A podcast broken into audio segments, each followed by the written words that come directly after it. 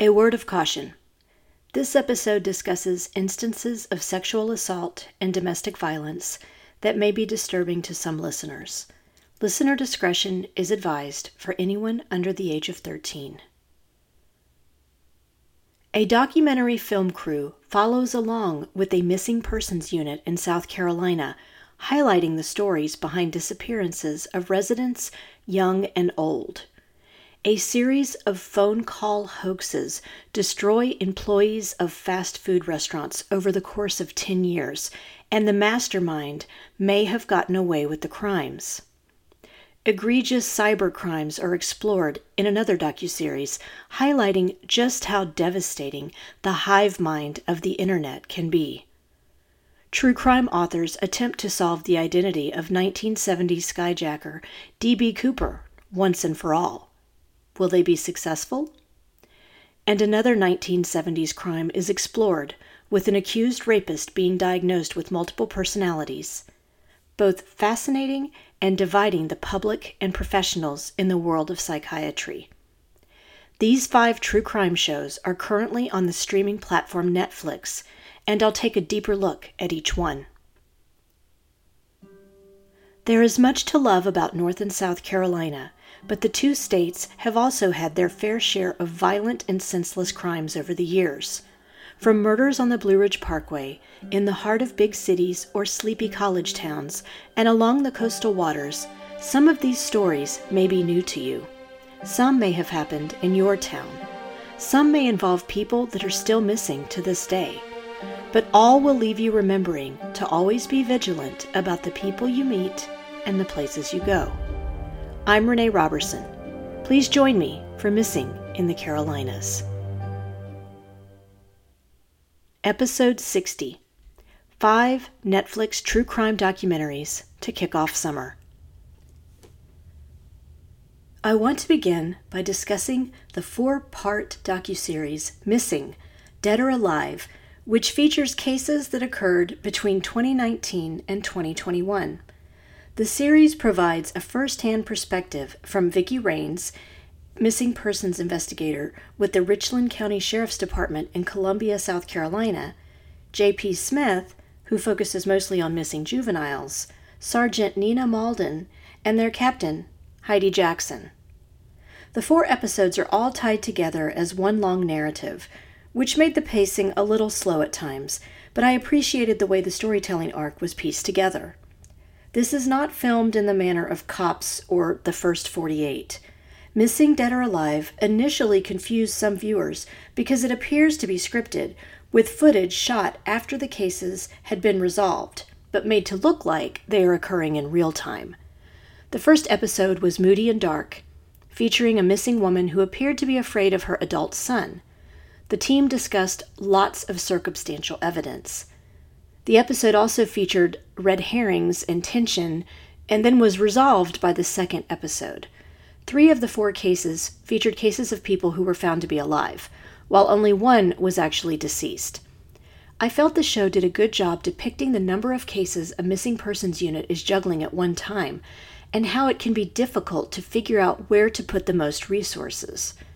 You also never know the twists and turns a missing persons report can take, and it takes a heavy toll on the family members as well as the investigators. I won't say too much else about the specific cases featured, other than there are two with older adults and two with juveniles, because I don't want to spoil the series. But I think listeners of this podcast will want to check it out because it features South Carolina specifically.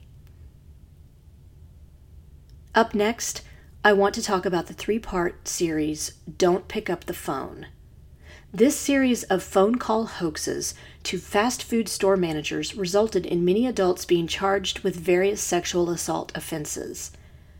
The gist of the story is that a man pretending to be a police officer called up as many as 100 fast food restaurants in 32 states over 12 years and convinced managers to strip search young employees on the grounds that they had either stolen money from customers or committed other crimes. The caller targeted restaurants in small towns and rural communities, areas where the managers were likely to be more trusting. This includes places like Fargo, North Dakota, Leitchfield, Kentucky, Roosevelt, Iowa, and Raleigh, North Carolina was even mentioned as one of the stores that had reported receiving a hoax call. I'm not exaggerating when I tell you my jaw was on the floor as I watched the first episode, and this is probably a good time to add a sensitive content warning. This docuseries features video surveillance footage from the restaurants, with faces and body parts covered up with editing, and many of the offenses were filmed in plain view of the camera. Participants and law enforcement also discussed the harrowing accounts of how these managers were manipulated by what was only a voice on the phone, sometimes for hours, without any proof of the man being an actual police officer. Why would they do that, you might wonder? Stanford University psychologist Philip Zimbardo who conducted a prison experiment in which college students assigned to play guards became so sadistic the experiment had to be brought to an abrupt halt, said the caller was very skilled in human psychology. He may have even read about psychologist Stanley Milgram, a controversial American social psychologist who conducted obedience experiments at Yale University. You'll learn how two investigators from Kentucky and Massachusetts finally teamed up to figure out how to track down the caller, a man they believed was using calling cards to make the phone calls from payphones in Panama City, Florida. Unfortunately, this case does not end exactly the way you think it will. See for yourself in Don't Pick Up the Phone. I recommend further reading on this series of hoaxes, the aftermath, and how various store managers involved were punished by the legal system. I'm including a list of newspaper article links on the page for this podcast episode at missinginthecarolinas.com. Be sure to check it out. Now, let's discuss the six-part docuseries Web of Make Believe: Death, Lies, and the Internet. This is another series that will leave you both angry and concerned about the faith of humanity in the digital age. It explores several stories of how digitally distributed misinformation can contribute to real life chaos and in extreme cases, people getting killed. As an article on the website Decider stated, awful people have always been around, but the internet has made access to the general public much easier, leading to larger scale chaos. It's a fact of life in the 2020s that's hard to accept, which is why it might be tough to watch this docu-series. And it'll be a harrowing experience for those who do watch. When I read this article, it confirmed what I was feeling while watching. I wanted to yell at the TV, and I longed for the days when technology had much less of an impact and reach on our society. The first episode discusses swatting, which involves people making fraudulent 911 calls to SWAT teams and sending them to innocent people's homes.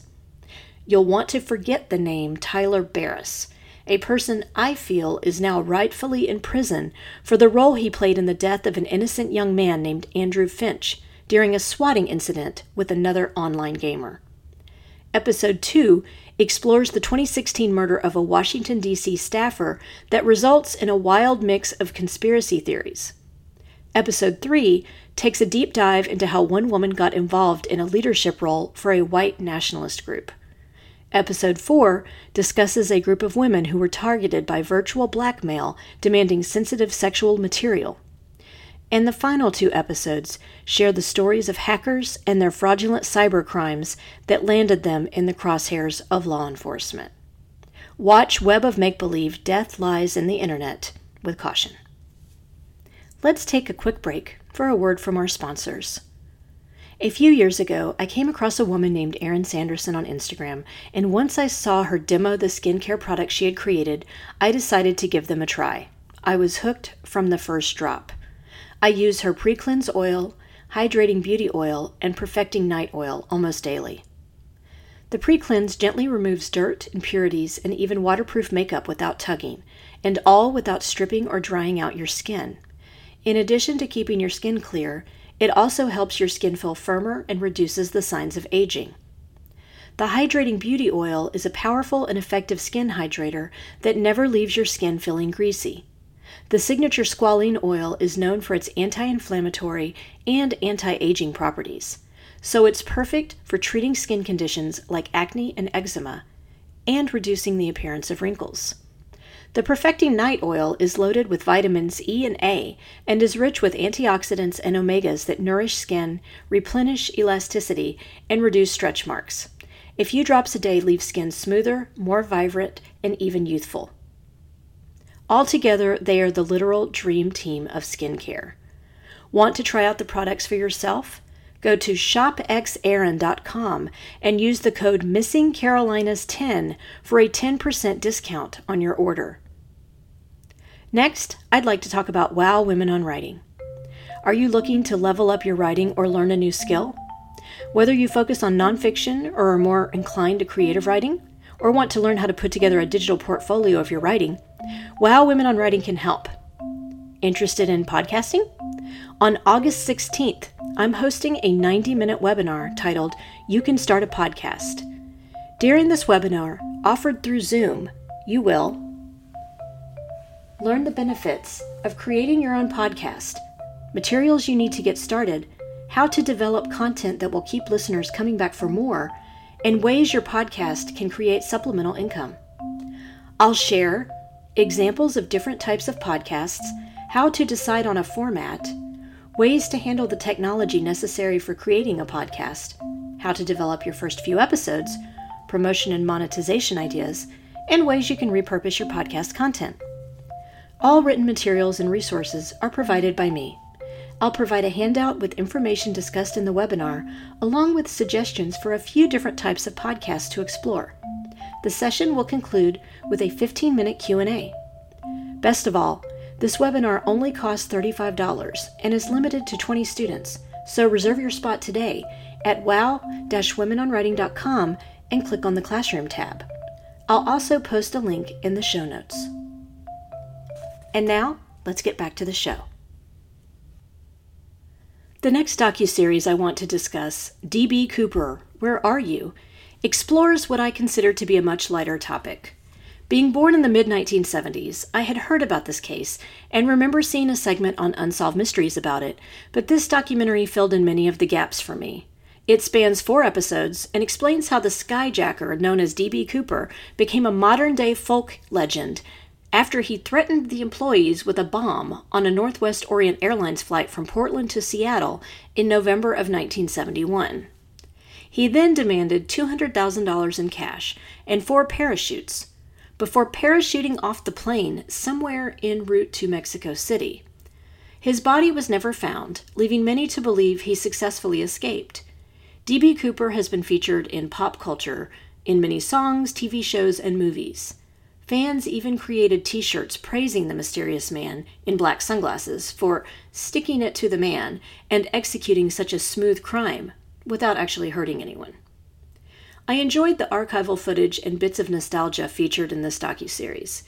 It was interesting to see the lack of airline security in the 1970s, as well as the culture of the airlines.